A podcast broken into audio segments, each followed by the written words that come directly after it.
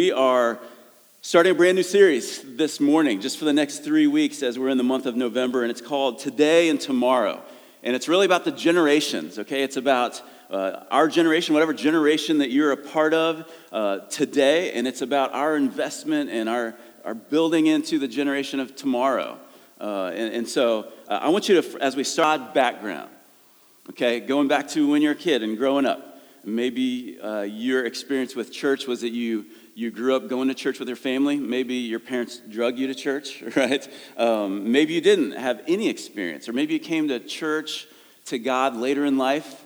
Uh, but I want you to think about kind of your, your growing up years because your faith experience as a kid, for good or for ill, shaped you and I in a lot of ways, right? And so, my story, if you, if you know my story, I didn't grow up as a church kid. I didn't grow up in the church. In fact, I came to Christ and the church later in my high school years. Uh, I'm a product, product of a youth ministry, okay, which was, was uh, teenagers and youth leaders who reached out and, and shared the gospel with me and changed my life. And so, I'm a product of a youth ministry. Fast forward a couple years, and when I was growing in my faith and I began to do more than just show up to church and attend church, I began to serve. The first area that I ever served in the church was in youth ministry, okay, and was, was investing in uh, junior high, middle school uh, kids. Fast forward a few more years, and uh, my, first, my first vocational ministry job, okay, my first role as a pastor in a church was serving as a youth pastor, okay, and, and serving students. And, and come to think of it, this role that I'm in right now is the first uh, vocational ministry pastoral role in youth ministry. Um, and so I've been involved with youth, youth ministry for a lot of years.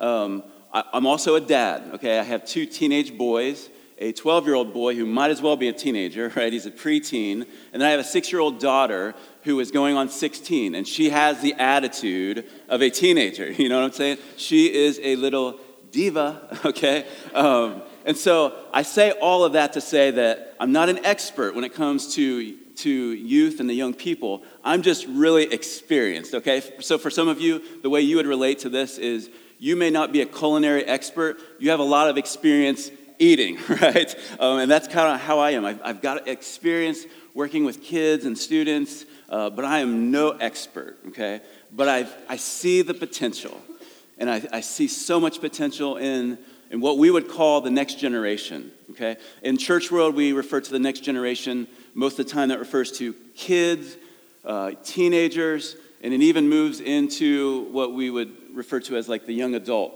stage, or 18 to 29. Okay? Um, some of you are long past that stage, but you know what I'm talking about. All right? Um, we talk about the next generation. And if you think about it, if you actually look at our culture, think about, about our culture and how it it markets primarily to, to the young, to the next generation. Like the only advertising that we really see that's, that's targeting older folks is pharmaceuticals. Like you need this medication because your body is falling apart. all right? Side effects may include everything leading up to and including death. All right, but we'll do whatever it takes to stay alive. That's but everything almost like everything markets towards the young and towards the next generation.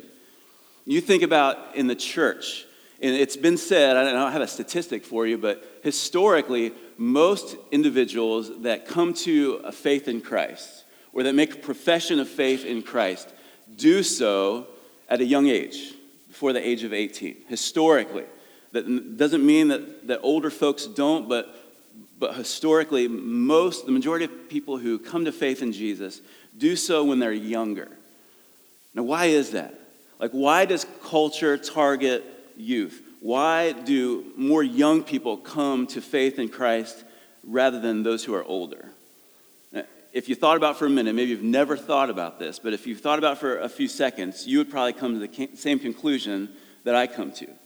It's because young hearts are impressionable, right? Young hearts are impressionable, they're open, they're receptive, they're, they're moldable, okay? Um, they, and, and I say moldable like moldy. you know what I'm talking Have you ever seen like food when it gets moldy and it gets a little, it gets a little funky and it starts turning blue? And I'm just, uh, sorry if you're, we'll all start, our hair will start turning white and then blue and all that stuff. Okay, so like, I'm talking about like as we get older, the tendency is that our hearts get more closed off and more cold and calloused and, and, and, and we get set in our ways, right? And so, listen, I get it. If you're a part of an older generation, it is, it is so easy to get down on the next generation behind you because they're not like you, right? It's easy to go, well, they're, they don't do this like we do. They don't think this way. They, they, their mindset is totally different. So it's easy to get down on the next generation. I would say this also it's easy to grieve for the next generation. I mean, I don't know if, if, if you're over the age of 30 or 40, maybe you're like me, where sometimes I grieve for my kids because I go, man, I'm so thankful I don't have to deal with the pressures that my kids have to deal with these days. The opportunities are so much greater than I had, but the pressures are so much stronger and greater as well. And so it's easy to grieve for the next generation too because of the culture they live in. It's also easy to be indifferent about the next generation because I've already done my time, right? I'm past that. I don't have indifferent because you're not in that next generation any longer. So, listen, here, here is the idea behind this series today and tomorrow. It is meant to challenge our indifference towards the next generation, it is meant to stir up um, our indifference and to help us to realize the incredible role that we can play in raising up the next generation. Okay, that is what this, series is all about because the next generation matters. The next generation matters so much to God, and the mission of God is, it, it matters. They matter for the, the mission of God in our world. And so they should matter to us as people and as, as a church.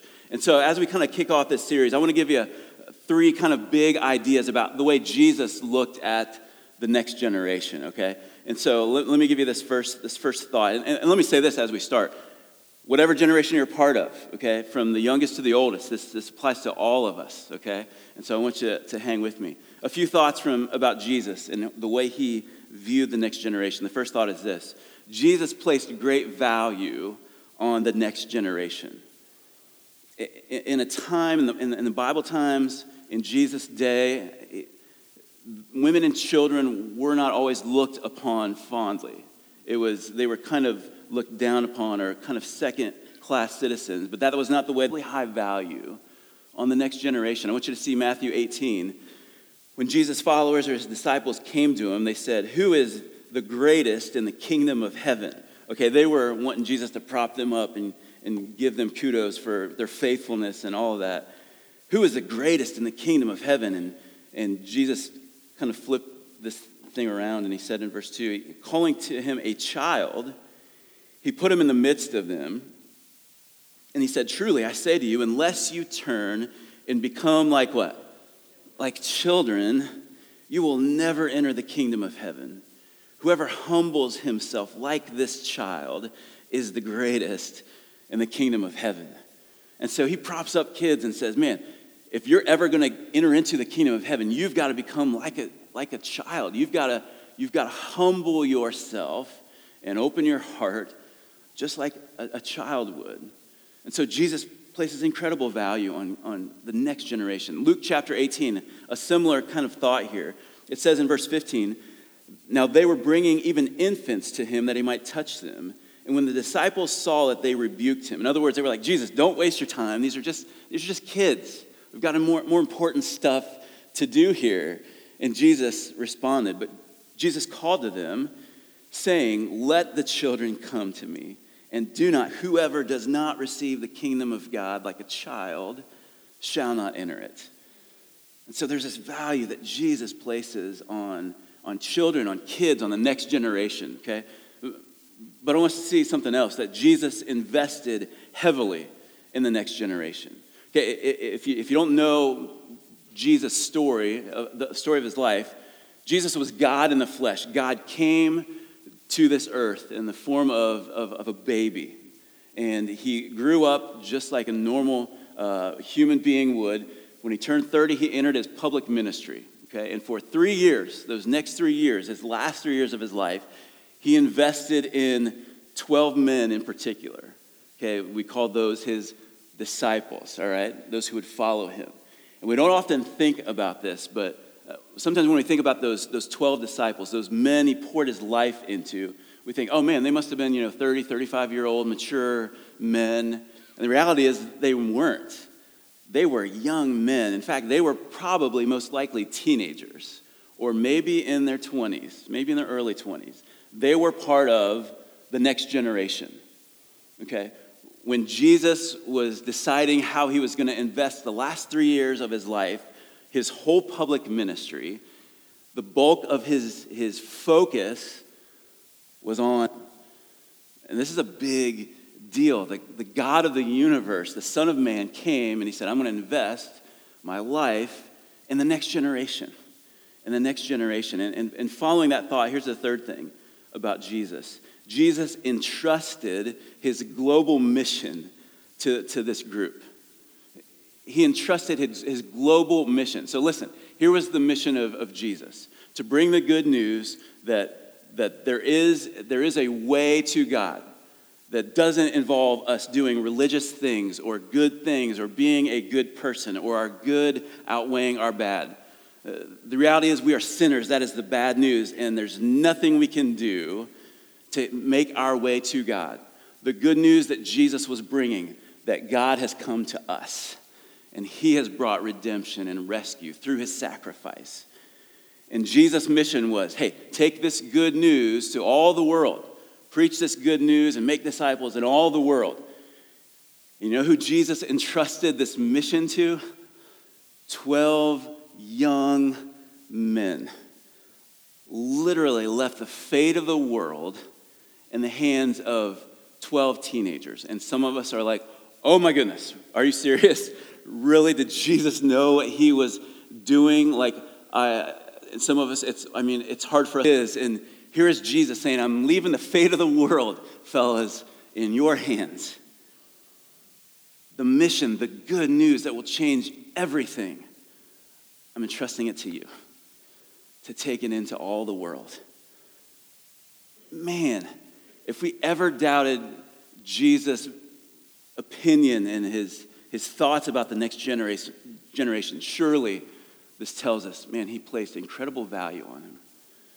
He placed incredible value on the next generation. John 14, Jesus says this to his disciples Truly, truly, I say to you, whoever believes in me will also do the works that I do. Okay, he's, he's told his disciples he's getting ready to go to the cross. He says, In greater works than these will he do because I am going to the Father. In other words, what he's saying is, I'm getting ready to go to the Father, and this incredible work, this mission that I've, I've, this work that I've been doing, I'm now passing it along to you. And guess what? You're going to do greater works than even I have done. You're going to do more. You're going to have more of an impact on the world than I have had. And again, he's speaking to these young men. Matthew 28, we all know this, this great commission. It's when Jesus died on the cross, rose again, he reassembled his, his disciples and said, here's, here's the mission for you, okay? Here is, is what you're called to do. Jesus came and said to them, All authority in heaven and on earth has been given. Therefore, okay, I'm, I'm, I'm passing this on to you. Go therefore and make disciples of all nations, baptizing them in the name of the Father and of the Son and of the Holy Spirit, teaching them to observe all that I've commanded you. And behold, I am with you always to the end of the age. This is the mission that would apply to all followers of Jesus. But I want you to, again, think of the context, okay? This isn't Jesus in that moment speaking to all of us and all followers of Jesus down through the ages. This was at the start of, of after he left the earth, and he's leaving his mission to continue on for generation after generation. And again, he leaves it in the hands of 12 young people. This is a big deal the reason that you and I, those of us that know Jesus and have a relationship with God, the reason that we have that faith is because 12 young men were entrusted with the gospel and were faithful to pass it down and to pass it down and to pass it down until it reached you and I. And so, Jesus, there's this, this pattern that he leaves us that the mission of God must be passed down from generation to generation to generation. This is what Jesus sets this pattern up. But, but we see even, even before this in the Old Testament. I want, want you to see Psalm 145, verse 4. This is kind of the theme verse. One generation shall commend your works to another and shall declare your mighty acts. One generation, and other translations say, shall praise or declare your works to another or to the next, and shall declare your mighty acts. So you see what the psalmist is saying here? That one generation, okay, is going to see and experience the, the mighty work of God. They're going to see and experience. And then what generation number one is going to do is they are going to declare or commend or pass along to the next generation the mighty works of God. And then generation two is going to hear and they're going to see and experience the mighty work of God. And then what are they going to do? They're going to commend it to the next, right? They're going to pass it along to the next generation. Okay, so, so let's talk about generations for a second. Uh, I don't know if you've ever heard of the Barna Group. Okay, the Barna Group is a group that does specializes in research. Okay, they do polls and surveys and, and they interview um, folks and uh, have, they have some really impactful um, research that they do. And a lot of what they do is regarding faith in, in the next generation. And uh, th- this is how they define, define generation. So go ahead and stick this up on the screen here. I want you to find your place in the generations, okay? So, generation 89 to 2015, okay? Um, these are the kids and teenagers of our day right now. Um, millennials are, are those who are born 1984 to 1998, okay? Um, millennials has, has been the talk for so long, and like, millennials are getting old, y'all. um, that's they're, they're no longer the young pups. Uh, Generation X, okay, born 1965 to 1983. Um, then you have the boomers, uh, born 1946 to 1964. And then elders, anyone born prior to 46, okay? And, and so I want to talk for a second about the generations, because it's even, even on social media, if you follow anything, one of the big memes and all the, like the, one of the phrases you hear these days are, okay, boomer. And it's like this whole thing about like Gen Z millennials that are kind of like, whatever, you old people that are down on us. And so that's kind of, maybe you're not tracking with me unless you're in Gen Z. Um, but here's the deal we all fit into one of these categories, right? I don't think there's any, I don't know what beyond Gen Z is, um, anyone that's been born since then, but they're not in the room, so we're not going to worry about them, all right? Um, but we all fit into one of these generations, okay? I want to do just a little, a little exercise here, okay? And feel free to uh, not participate if you don't want to share your age, all right? Um, but I want, I want us to kind of see where we land in this. And so what I have us do is this. Would you do me a favor and just stand up for a second? Just stand up, okay? Uh, hey, it's all right. Be loud and proud, all right? uh, here's what I want you to do as, as elders and boomers. I want you to make a declaration, and I want you to say, Great is the Lord. Could you do that? Three, two, one. Amen. Thank you. Okay, why don't you have a seat? Um, those of you that are part of Gen X, why don't you stand? I am among you, all right? Uh, all right, so we've got, okay, we're, we're spreading out here. So we got uh, Gen X. I want you to make a declaration, okay? Um, the Lord is good. Would you say it with me? Three, two, one. The Lord is good. All right, amen. Sit down. Why don't you have a seat? Okay, if you are a millennial, could you stand up with me? All right, millennials, man, oh man. Okay, I love it. I love it. I want you to make a declaration. And, and I think I changed up my declaration, but we're going to do great as the Lord. Okay, three, two, one. Great is the Lord. Amen. All right, you can have a seat. Um, okay, do we have any Gen Zers in the house? All right, why don't you stand? A handful of you. Okay, there you go. There we go. There we go. All right, well, good. We are spread out all across the spectrum. All right, great is the Lord. Can you make this declaration with me? Three, two, one. Great is the Lord. All right, not as loud as the older ones. All right the old vocal cords are still developing. That's right. Okay, so it's good. So this is this was just a silly kind of experiment or experience in church, but I want us to get the visual. None of us are exempt. The idea is that whatever generation you're part of, one generation shall commend God's works to the next.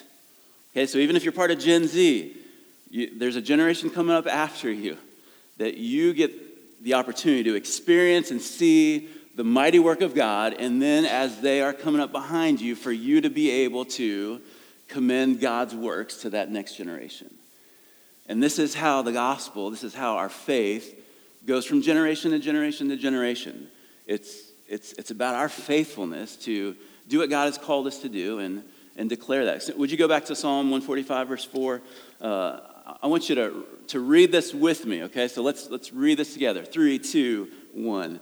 One generation shall commend your works to another and shall declare your mighty acts.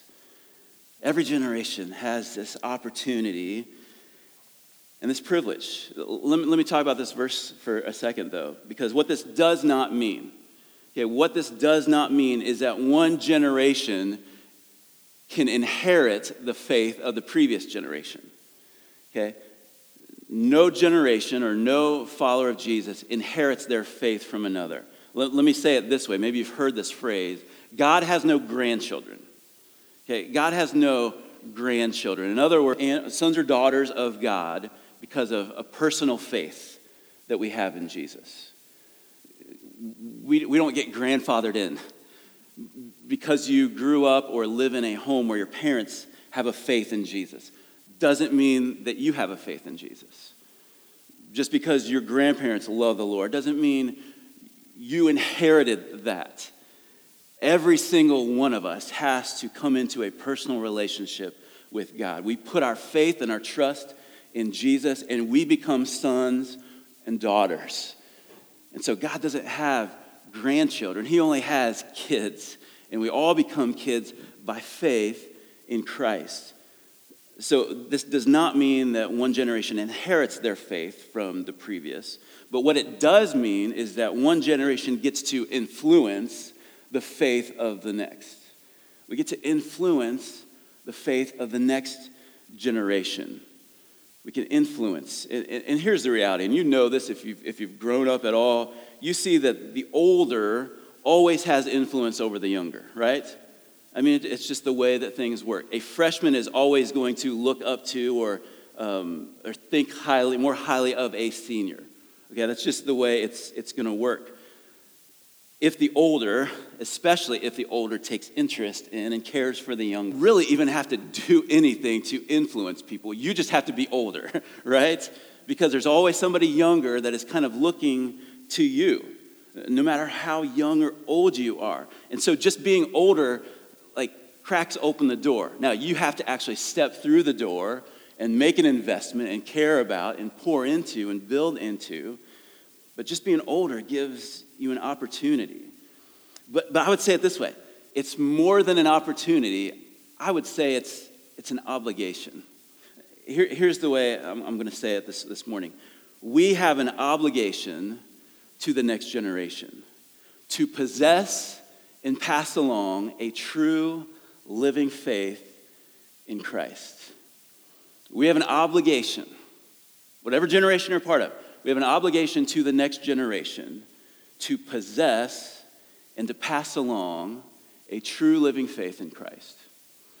Let me take a minute to kind of unpack this. I typically don't like the word obligation, right? Do you? I mean, it usually means like, oh, it's it's a duty, it's a have to. I don't want to, but I have to. It's an obligation. But I think this, this word is, is incredibly uh, appropriate for this because we do have a, a duty, we do have a responsibility to those who are coming behind us to, to do whatever we can to provoke a responsibility, to do whatever we can to provoke faith in the generation coming up behind us. Because if we don't, who will? Listen, our kids and the next generation, they are being discipled, whether we are doing it or not. The world and our culture is making disciples of our kids and the next generation. They are. We have the opportunity to invest and to provoke faith in them. That is our obligation. It's not the responsibility of, of the organized church or somebody else, it's all of our responsibility to pass on, to possess and to pass on faith, a true living faith in Christ to the next generation. Now, there's a couple reasons I think that we, we don't do this. I mean, the next generation, whatever generation you're a part of, the next generation needs Christ. That is the reality. But there's a reason that, that, that sometimes we don't pass it along, okay? So there's two things. One, either we don't have it ourselves, or two, we hold on to it for ourselves. We don't have it ourselves or we hold on to it for ourselves. Let me talk about this. Um, because here is the reality we cannot pass along. Let me give you a real life example, okay? I'm to use my family again. Um, my kids, there will come a day when I will, um, I will pass off the scene. I will go to be the, with the Lord. And if my kids are expecting, let me use that inheritance metaphor again, okay? Um, if my kids are expecting a large inheritance, they will be sorely disappointed, okay? that is the reality because, and, and my kids are like, Bummer. Uh, they know this. I am a pastor. I don't get into this line of work uh, for the big bucks. All right. And so, um, gold and riches have I none. All right. Um, but, but here is, is the deal I cannot pass along to them something that I do not personally possess. Plain and simple. That's the reality of it, right? We, get that in a physical sense. I can't pass on something that I don't, I don't own, that I don't have. Listen, here is, here is the, the reality that we all need to face. For many in the church, one of the reasons we don't pass along a true living faith in Christ is because we don't personally possess it. And I say that with grief in my heart. because as a leader in the church and as, as folks who call ourselves Christians, there are, and you know this, there are so many folks, and maybe you're, you're one of them, that attend church, that you've called yourself a Christian for years, because this was the way I was raised. I was raised with this habit, and it's what we would call cultural Christianity, which is incredibly prevalent in the Bible Belt, the South, right? Across America, for goodness sakes. That we are, we, we, our belief is that because I'm good and I do good things and I go to church, I'm going to heaven. And God, you know, has a place for me. And we hear it kind of distorted in country music, and, and we do all these things that make us feel like we're Christian, and yet we don't actually possess a true living faith in Christ. We just do Christianly things. And it's a cultural thing. And listen, it would be negligent of me as a pastor to just go, Oh, you're in church, so you must be a Christian. Listen, I know the reality of things, and you may be here, and your heart may not belong to Jesus and you've been doing this thing for years, but you've never entered into a true living relationship with God yourself. You've been living off the faith of your parents or grandparents. And so the challenge this morning is, is this to ask yourself. I, want to ask you this morning do you possess a true living faith in Christ? Not just do you believe are you in Christ? Have you given him your whole life and surrendered yourself to him? Do you possess a true living faith in Christ? That is the question. This, this Barna group, um, they, they were involved in, in writing this book um, that I would highly recommend. I just got done reading it last week called Faith for Exiles. Okay, and, and the subtitle is Five Ways for a New Generation to Follow Jesus in digital Babylon. Okay, it's a whole new culture. It's a very digitally focused culture. And so, um, what happened was Barna did some research over the last 10 years and really beyond that, um, just looking at the faith or lack of faith in the next generation. Okay, there's been previous books written about why have uh, the next generation left the church. This book is more about what has caused those who have stuck, what's caused them to stay resilient in their faith. And so I would recommend this if you're a parent, if you work with um, kids, students, um, if you just care about the next generation and want to learn more, um, this is an incredible book, Faith for Exiles, based on a lot of research, interviews, um, talking with the next generation. Um, but one of the things they did in this book was they were trying to define what is a resilient disciple, someone who's in the age range of 13 to 30 or 29 who, who are resilient in their faith and following after Jesus. And so there was kind of one of the initial surveys they did this, or are they a habitual churchgoer? Um, are they somebody who grew up going to church but has left? Um, where are they at? There was four kind of statements that were made. And I, I, want you to, these are on your notes or in your, your Bible app. I want you to think through these four questions because maybe this can help you as well. So there's four statements, strongly disagree, disagree, agree, or strongly agree. I want you to kind of evaluate maybe not even in this moment, but maybe later on, um, how you would answer these, these statements, if you would agree or disagree or strongly on one end or the other, okay? And this is meant to be a personal examination. Do you possess a true living faith? So the first question is this, or first statement, I should say, is I believe living in relationship with Jesus is the only way to find fulfillment in life. Agree or disagree? Okay, second statement is this My relationship with Jesus brings me deep joy and satisfaction. Okay, and this, this, this is, I'm not asking you to fill this out, I'm not asking you to turn this in. This is just for a personal examination, okay? Um, the next, the third statement is this Following Jesus shapes my whole life, body, mind, heart, and soul. Following him shapes my whole life. And the fourth statement is this my relationship with Jesus impacts the way I live my life every day. Different points in my faith journey, my relationship with God, I would answer those differently, okay? Um, whether I would agree, disagree. I mean, not based on like aspirational, like I want it to be this way, but really, where am I on these? Do I really live in this way? Is this what I agree with these things? Again, I just give these to you because I want to make sure every one of us is examining our faith and go, do I, do I possess a true living faith in Christ? Or am I just doing the church thing? Am I just being a cultural Christian because it's what you do in the Bible Belt? One of the reasons we don't pass on our faith is because we don't possess it. We don't have it. We're not actually living out this true, living, vibrant faith. And so, how are we going to pass that along?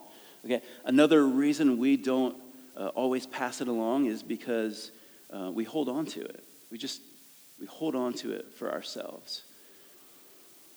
So, so let me let me take just a second to, to say this, um, because maybe you are in this room and you would say, um, based on on this this survey, thinking about your own life, and maybe you would say, you know, I I I don't own that. I don't have a real relationship with God.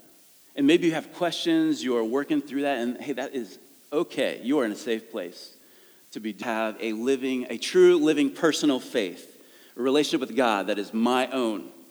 I've never actually surrendered my life to God and entered into that relationship. So, no, I don't have something to pass along. But maybe you would say this morning, man, I'm interested. I, I want that. I want, I want to point you to a, a passage, Romans 10, verse 9 through 13. Paul says this in Romans 10. He says, If you confess with your mouth that Jesus is Lord and believe in your heart that God raised him from the dead, you will be saved. For with the heart one believes and is justified, and with the mouth one confesses and is saved. For the scripture says, Everyone who believes in him will not be put to shame. For there is no distinction between Jew and Greek, for the same Lord is Lord of all, bestowing his riches on all who call on him. For everyone who calls on the name of the Lord will be saved. And here is the good news of the gospel, y'all, is that you don't have to be good enough. You don't have to attend church a certain number of weeks per year. You don't have to put so much in the offering plate to be accepted and loved by God. It is the free gift of God to you and to me. You don't have to be good enough because Jesus came and he lived a perfect, sinless life, and he was good enough. He lived the life in our place that we should have lived. From God. And he rose again in victory over sin and death and hell. And he offers us forgiveness and he offers us grace that none of us could achieve on our own. And everyone who calls on his name, that believes in our heart and calls on his name, he says, Man, I will accept you and I will lavish my love upon you. You can be my son and you can be my daughter. Not because of what your parents have done or your grandparents or your, your pastors or leaders, man, because of what Jesus has done for you and you putting your faith in him alone. And so, listen, you can possess a true and living faith this morning by humbling yourself before God and giving him your life. But listen, y'all, if you have that, if I have that, we cannot hold on to it. In, in, in our minds, as, as human beings, we look at this gift mentality as I've been given a gift so that I can enjoy it, so that I can um, draw pleasure out of it, enjoy it for myself. And in God's economy, a gift is given so that we can enjoy it and then to pass it along and to give it away. And, I want you to see in Acts chapter 3, I love this. Peter and the early church, in these early days after Jesus left the scene, he left these young beggar, this lame man who was a beggar, and he's, he's looking for handouts. And, and Peter says to, to this beggar, he says, I have no silver and gold, but what I do have, I give to you. In the name of Jesus Christ of Nazareth, rise up and walk. You know what he's saying? He's saying, listen, I don't have gold and silver. Okay, this is kind of like how my will is going to read to my kids. Hey, I don't have all that, y'all. but here's what I have I have Jesus. And I want to give you what I have. Listen, this is the responsibility for all of us. If you have it, you've got to give it away. If you have it, you have to give it away. And Peter says, I don't have all that stuff, but I want to give it away. Listen, for some of us, the reason we don't invest in, in the next generation is because we're like, well, I don't have a theology degree. I don't know my Bible inside and out. I'm just not qualified. No, no, no. Listen, if you have Jesus, you have what you need to give away. Amen? Peter said, Listen, I don't have all that stuff, y'all. I have Jesus. And what I have, I'm going to give you. I'm going to give to you. And so, what is our obligation to the next generation? It's to possess, to personally possess, and to pass along a true living faith. And the last thing I want to share with you Psalm 71. I love this, this, again, another passage in the Psalms. The psalmist says this in Psalm 71, verses 17 and 18. He says, Oh God, from my youth, you have taught me and I still proclaim your wondrous deeds. And, and here's his prayer. So even to old age and gray hairs, O oh God, do not forsake me until, until I proclaim your might to another generation, your power to all those to come. Like, do you get what the psalmist is saying here? He's saying, God, don't forsake me. Even when I grow old, even when my hair goes gray, like, man, keep me strong, keep me alive. Why? Not so I can just grow old and be happy and enjoy life. No, no, no. Don't forsake me until I have the opportunity to proclaim your power and your goodness to those who come after me. God, I want it to be said of me that I've used my life not just to enjoy your goodness, but to pass along that faith to the next generation. And so, my challenge this morning is this Do you possess? If you don't, man, God's grace is free, and He invites you this morning to come and receive it freely from Him. Maybe you do possess that kind of a faith, and you're trying to figure out how to pass that along. Can I just say this as a church? We have an incredible opportunity in our own house, y'all, to serve and to pass along and invest in the next generation. I mean, I'm telling you, Saturday nights, maybe you've not even been on a Saturday night, 40% almost of, of the, the, the folks who show up on a Saturday night here are young people, are kids. And we have the lowest number of people serving uh, of any of our services on Saturday night. And we have almost half of our attendance on a Saturday night is kids. We have an opportunity to serve them. On Sunday mornings, in each of our areas, we have an opportunity to serve them and invest in them. Well, I don't, and I know that's intimidating where you go, I don't know, I've never worked with kids and I'm not that great. Listen, if you have Jesus, you have what you need. On Wednesday nights, I'm telling you, we have over 100 teenagers and preteens who come through this building every week. And I'm telling you, so many of them have no godly examples in their life other than the people they see when they come in this, this place and on this property. We have an opportunity to serve them and invest in them and to build into them. And there's going to be more opportunities as we move into 2020 to be or to continue to be a church that pours into the next generation. That doesn't get down on them because they're young that doesn't just grieve because in the culture is different than our good old days or that is indifferent about them, but man, we're a church that loves and pours into the next generation for the sake of the gospel, for the sake of God's glory, for the sake of his mission. And so, would you pray with me this morning?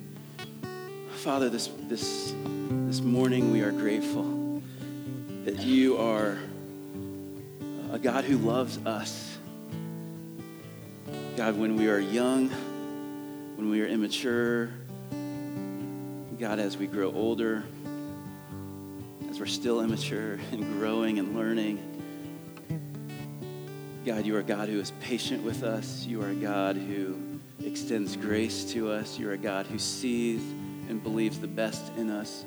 You are a God who has great plans and purposes for us young and old alike. God, your desire is to give us a faith that is real, that is lasting, that is vibrant. A love and a relationship that is daily characterized by walking with Jesus. Possess that, but to pass it along because the next generation needs you. You are the hope of the world. And God, we want to be a church and we want to be people who pass that along to them. God, even as we grow old and even as our hairs go, grow gray, God, you have a purpose for us to, to declare, to commend your works to the next generation. And so, God, would you use us to do that? For your glory's sake, for our good, we pray in Jesus' name. Amen.